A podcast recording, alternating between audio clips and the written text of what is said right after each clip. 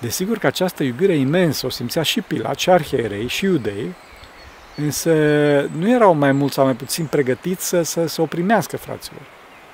De ce? Pentru că erau mai mult sau mai puțin distorsionați de păcat. Da? Și din cauza asta le era mai mult sau mai puțin frică să nu învie.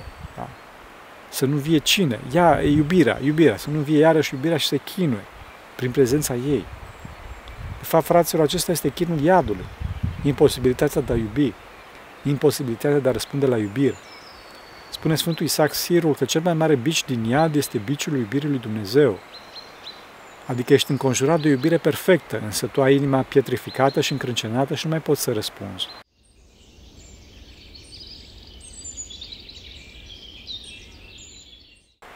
Slavă Tatălui și Fiului Sfântului Duh și acum și purea și în veci veciul. Amin. Pentru rugăciune Sfinților Părinților noștri, Doamne, Iisus Hristos, Fiul lui Dumnezeu, miluiește pe noi.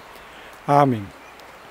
La un moment dat, uh, un monah așa mai tânăr și entuziast uh, pe vremea respectivă, i-a spus starețului său, Gheron, dar ce bine ar fi să fi fost, uh, să fi trăit pe vremea lui Hristos, da? să-L fi cunoscut pe Domnul, ce frumos să fi fost acolo cu Sfinții Apostoli. Însă starețul a zis gânditor și cu multă, multă rățindere. Zis, copile, mi-e teamă că dacă aș fi fost atunci, cred că l-aș fi răstignit. Cred că l-aș fi răstignit. Știți, mă aduc aminte acum de cuviosul Serafim Rose, care a zis că dacă Domnul ar fi venit iarăși astăzi printre noi, l-am fi răstignit iarăși. Desigur că o magistrală descriere a unei ipotetice a doua venire lui Hristos pe pământ o face domnul Fyodor Dostoevski în capitolul Marele Inchizitor, în celebra carte, Frații Karamazov. Sper că ați citit. Dacă nu, chiar am pus pe site uh, bucata audio Marele Inchizitor. Puteți să căutați.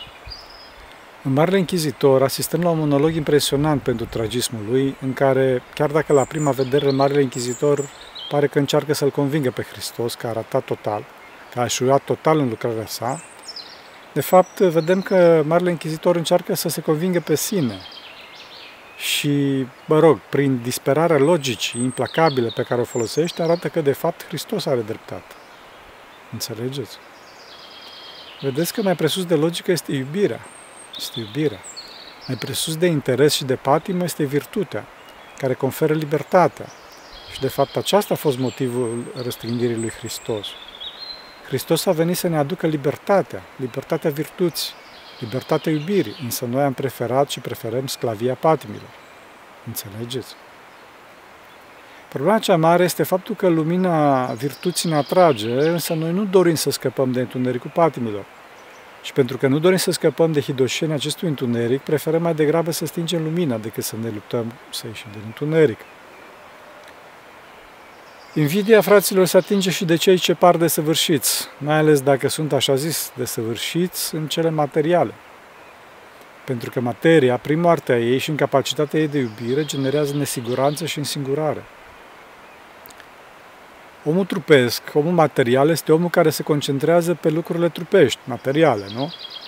Adică pe lucrurile din această lume, care prin însăși natura lor sunt lucruri trecătoare, care închid, întunecă limitează și, ră, și, și răspândesc, îmbucățesc mintea. De ce? Datorită multitudinii de lucruri limitate și a relațiilor dintre ele pe care mintea e forțată să le gestioneze.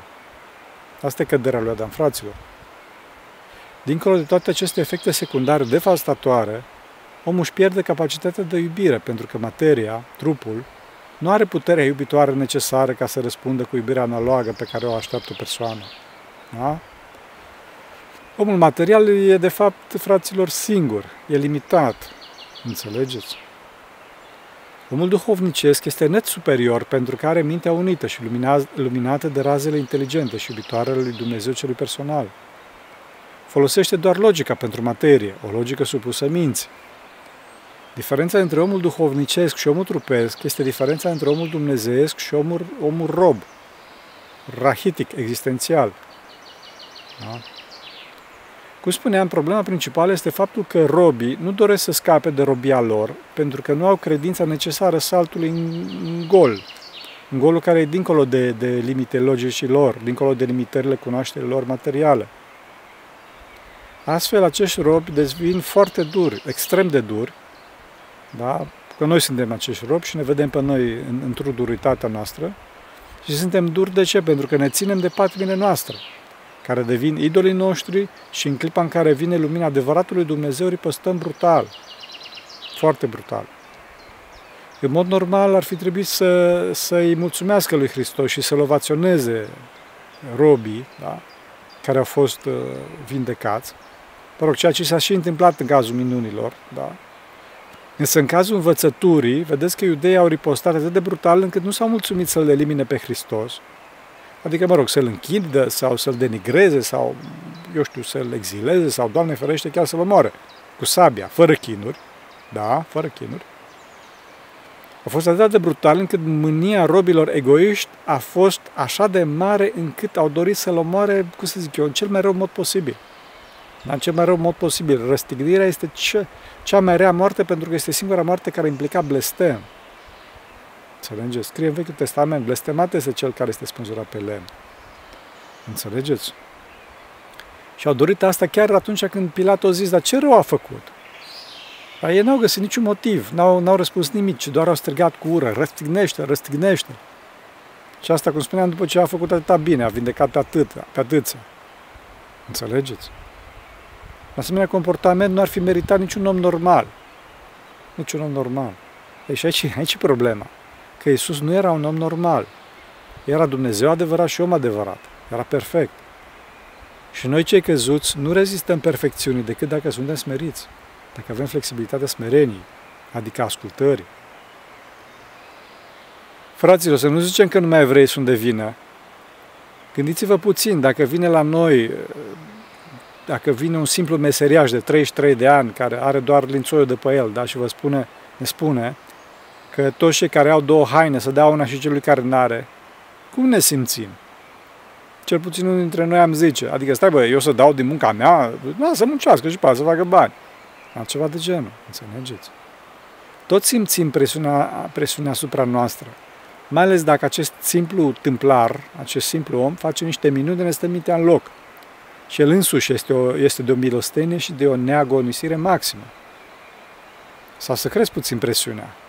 Ce a zice dacă acest simplu tâmplar de 33 de ani ar apărea în Rusia de astăzi, sau în Ucraina, sau, mă rog, la conducerea SUA, sau a Chinei și ar zice, iubiți-vă vrăjmași, da? La ucraineni de pe front să le zică, trebuie să iubiți pe ruși. La ruși să zică, trebuie să iubiți pe ucraineni. Da? La cei din conducerea americană, trebuie să iubiți pe ruși și pe chinezi. Da? Sau se spune cu multă iubire și compasiune unei mame care și-a pierdut copilul pe frontul din Ucraina că, știi, draga mea, ca să scapi de trauma asta trebuie să, trebuie să iubești pe cei care ți-au aborât fiul și să te rogi pentru ei să lumineze Dumnezeu. Fiul tău e veșnic, e în brațele lui Dumnezeu acum. Și să demonstreze tânărul ăsta cu exemplu personal că așa este, că așa e comportamentul corect și că așa ne liberăm. Acesta este Hristos, fraților. Înțelegeți? Hai, dacă, dacă ar fi apărut la ora asta pe front, cred că l-ar fi împușcate pe, pe loc. Înțelegeți? Cu adevărat învățătura sa este atât de înaltă încât era nevoie de minuni ca să credem că, că, că învățătura aceasta mai presus de lume este cu adevărat posibilă, chiar funcționează, chiar are succes, în pofida a tot, a tot ceea ce ne spune logica noastră distorsionată, distorsionată groaznic de egoismul nostru, distorsionată de păcat, de moarte, Nimeni nu putea să creadă că acesta este drumul către înviere, către viața veșnică, dacă nu era minunile. Înțelegeți? Acum, din păcate, fraților, mintea noastră întunecată nu poate să accepte simplu învățătura concretă a lui Hristos, cel perfect iubitor. Pentru că învățătura asta e prea înaltă, mult prea înaltă. Asta chiar și în cazul, să zicem, ce să vă zic, a poruncii iertării. Da? Pentru a avea pace, unitate, iubire și ascultare între noi, trebuie să ne iertăm unii pe alții. Acum, ca să ierți pe unul care ți-a greșit, sau crești tu că ți-a greșit, da? să-l ierți în inima ta și să nu răspunzi cu aceeași monedă, e, treacă, meargă. Chiar și asta e greu, e, și asta e greu uneori, nu? Că nu vrei să, să-l ierți în inima ta. Acum, ca să-i spui celuilalt, te rog să mă ierți. Aici e și mai greu, foarte greu uneori. Apare acest cord întunecat al păcatului lui Adam înăuntru nostru și nu vrem să zicem, te rog să mă ierți. Cu toate, fraților, că nu pierdem nimic, din contră, câștigăm. Cu toate astea, nu vrem să zicem. Nu vrem să zicem. Înțelegeți? E, cu, cu atât mai mult, fraților, că Sfinții Părinți și Sfântul Apostol Pavel spune că iertarea adevărată este atunci când, când plângem cu cei ce plâng și ne bucurăm cu cei ce se bucură. Adică știi că l-ai iertat pe dușmanul tău în clipa în care te bucuri cu adevărat de reușitele lui și te întristezi din inimă de necazurile lui. Când ești una cu el. Ei, fraților, asta este uneori foarte, foarte dificil. Parcă se rupe ceva din noi. Și cu toate astea, asta, e, asta, asta, asta trebuie făcut. Dar pentru asta e nevoie de timp și de rugăciune pentru dușmanul fiecăruia dintre noi. Pentru că însă nu dorim să ne restignim astfel, trăim într-o lume a separării, a războiului, a morții, a conflictului dintre noi. Înțelegeți? Vedeți că din cauza asta, din cauza brutalității și tristeței păcatului, a, egoism, a egoismului, a neascultării, a, a, a morții, Hristos, imediat ce a înviat, a zis mironosiților, nu vă temeți, nu vă temeți, bucurați-vă, bucurați-vă.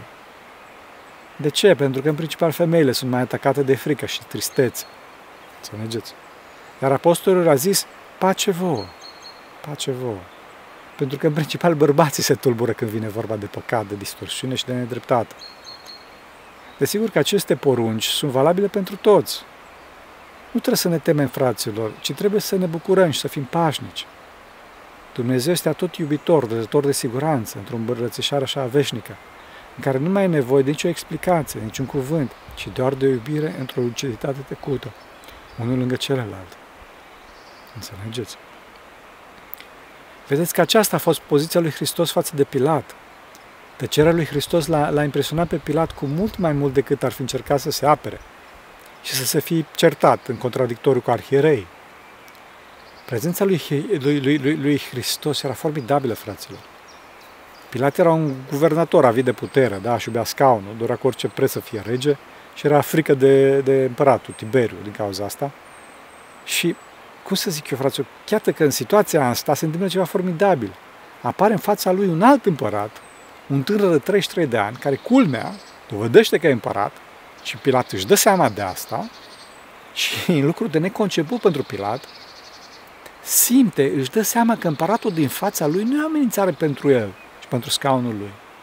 De ce? Pentru că își dă seama că acest sărac bătut din fața lui e net superior și lui și tuturor din jur. Și din cauza asta încearcă să scape. Încearcă să-l scape. Da? Pilat a încercat să scape pe Hristos. Chiar la un moment dat, cum să zic așa, învins de tăcerea iubitoare și smerită lui, a lui Isus, îi zice Pilat cu o stăpânire sub care se ascunde de fapt slăbiciunea. Zice, mie nu vorbești. Tu știi că, că, că am putere asupra ta să te răstignești, să te, să te liberezi. Zici ceva să te scap. Înțelegeți? Vedeți că virtutea lui Hristos, blândețea și calmul lui, atât l-au impresionat pe Pilat că acest păgân a crezut cumva, cum să zic eu, că într-adevăr e Fiul lui Dumnezeu. Desigur, toate astea în confuzia păgânismului care era Pilat.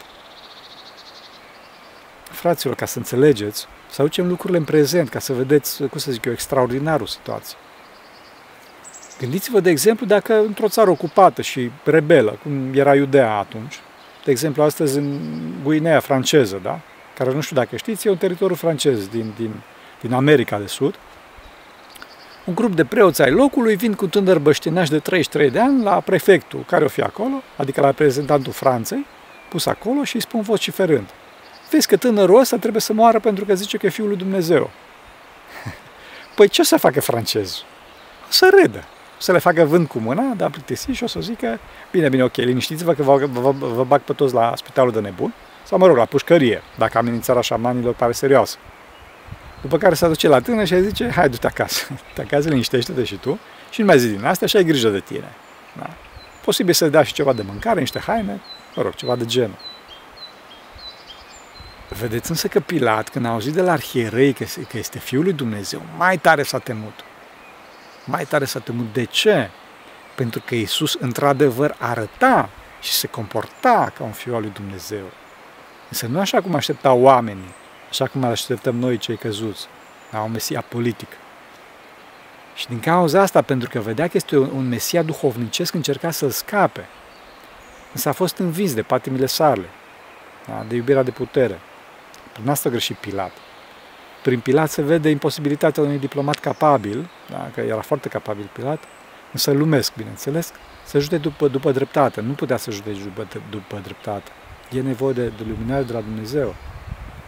Vedeți că Pilat se încovoaie sub presiunea arhiereilor care șantajează cu pâra la Cezar și se încovoaie și în fața mulțimilor care vor pe Baraba, adică răzmerița, omorul și păcatul, da? în locul lui Isus, care este iubirea și duhovnicia întruchipată. Fraților, nu spuneți că asta s-a întâmplat atunci, iar astăzi nu, se mai, nu să se mai repete. Da? Uitați-vă pe YouTube sau pe net și vedeți câte vizualizări și câte like-uri are orice părinte duhovnicesc pe de-o parte, oricare vreți voi, și comparați cu vizualizările uneia din maneliștii de succes da? sau, sau filmele astea brutale și așa mai departe și să vă convingeți, să vă convingeți da? pe cine preferă lumea. Pilat, da, care și-a dat seama că este o nedreptate imensă și cum spuneam că Isus e nevinovat, și cu toate că Pilat avea mintea întunecată, simțea că e dumnezeiesc. Ce face? Se spală pe mâini și zice cu frică, da? Nevinovați sunt de sângele dreptului ăsta. Voi să vedeți, voi veți vedea. De ce? Știa că te arde, că e, e lată rău. Este de fapt, cum spuneam, incapacitatea lumii acestea, a conducătorilor politici și mai ales religioși, da? pătimași, de a gestiona prezența lui Hristos în fața lor.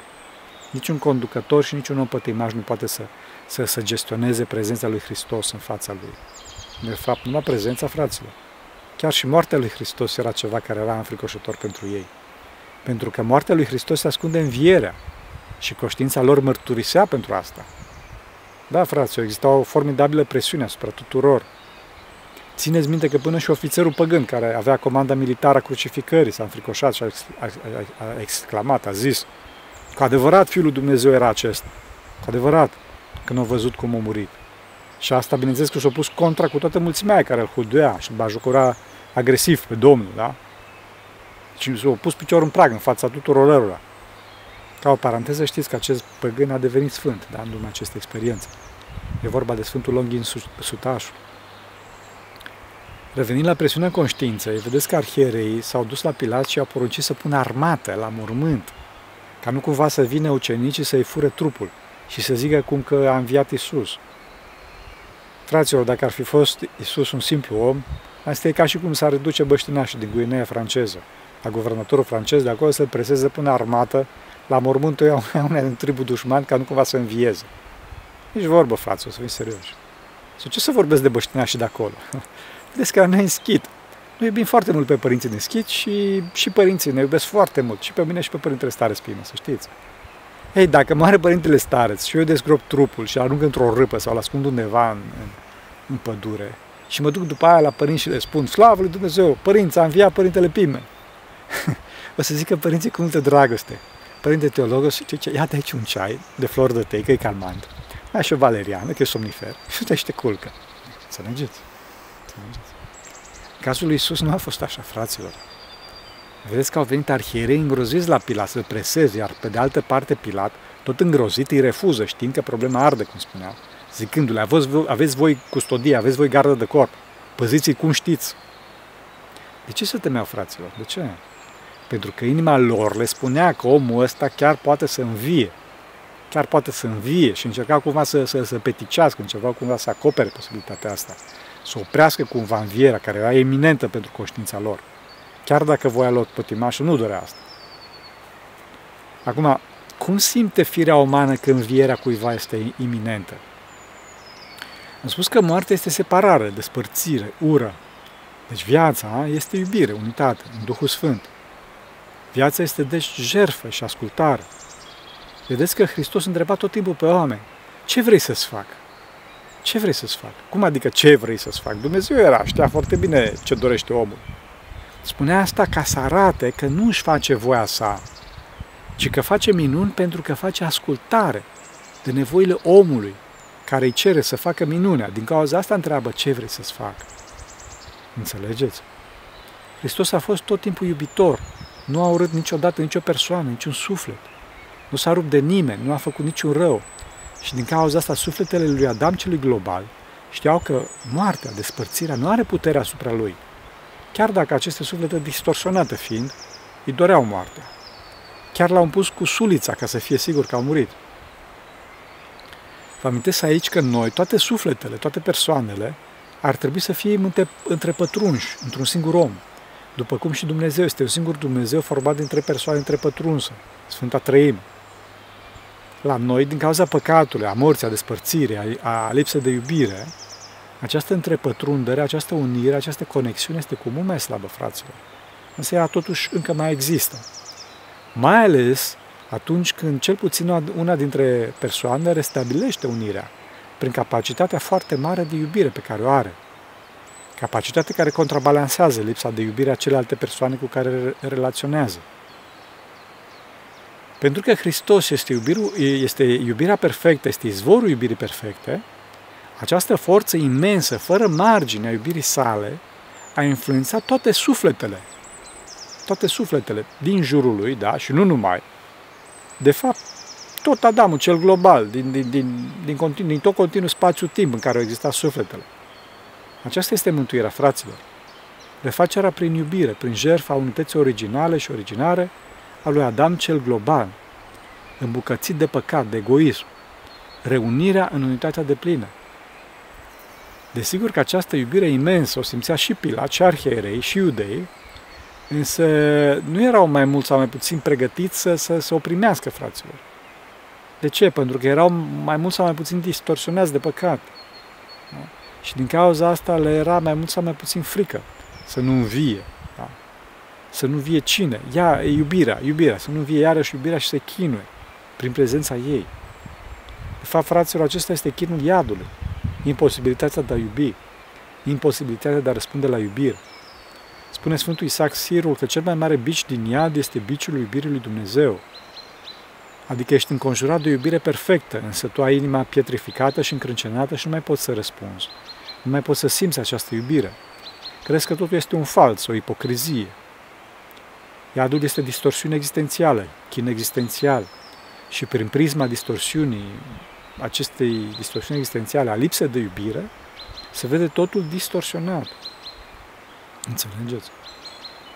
Vedeți că Hristos a pogorât la iad și a scos pe drept de acolo. Acum, de ce și cum i-a scos? De ce?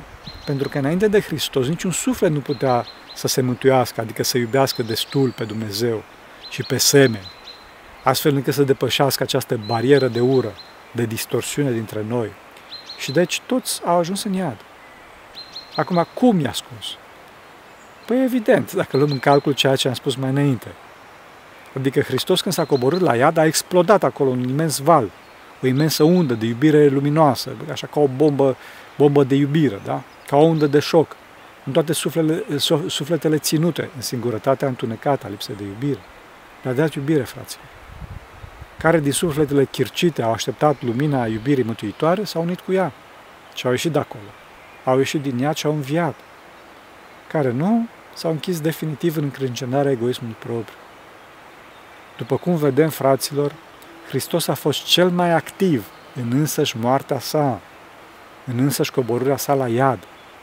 Pentru că, după cum știm și experiem, cuvântul lui Dumnezeu nu poate fi mort definitiv niciodată, ci este viu și lucrător mai ceva ca o sabie cu două tăișuri, cum spunea Scriptură. Înțelegeți? Vedeți, învierea lui Hristos este capitală. Capitală. De ce?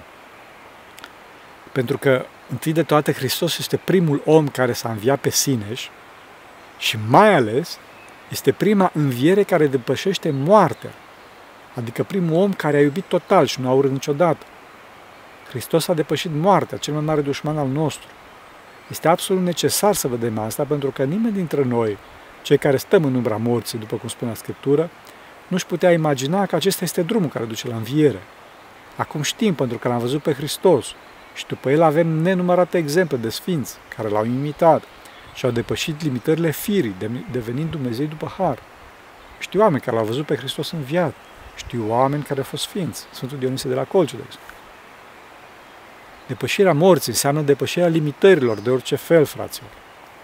Întâi de toate depășirea singurătății și a limitărilor urii, urii și, și a ajunge, ajunge la această unire iubitoare dintre noi. unirea de plină cu Dumnezeu și cu ceilalți prin interpătrunderea sufletelor, perihoreză, cum se numește în teologie.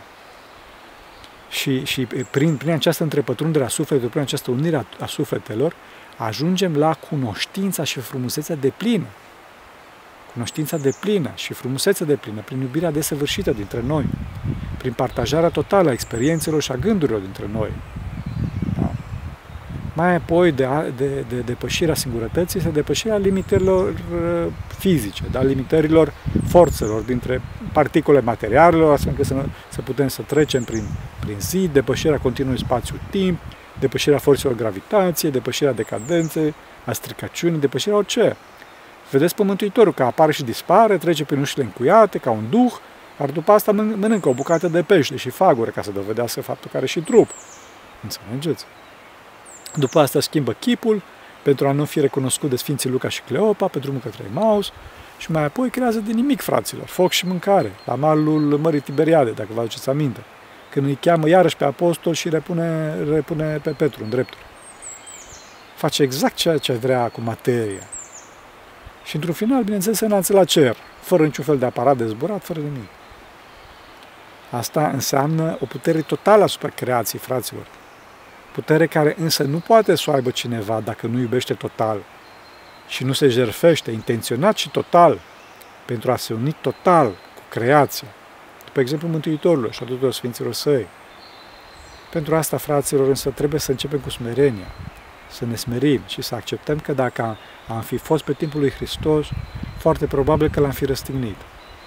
Să rugăm deci să ne ierte și să ne scape de distorsiunea din noi pentru a fi ca El și cu El.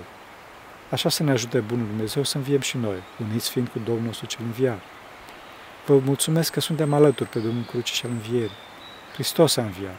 Pentru rugăciunea Sfinților Părinților noștri, Doamne, să Hristos, Fiul lui Dumnezeu, iubește pe noi. Amin.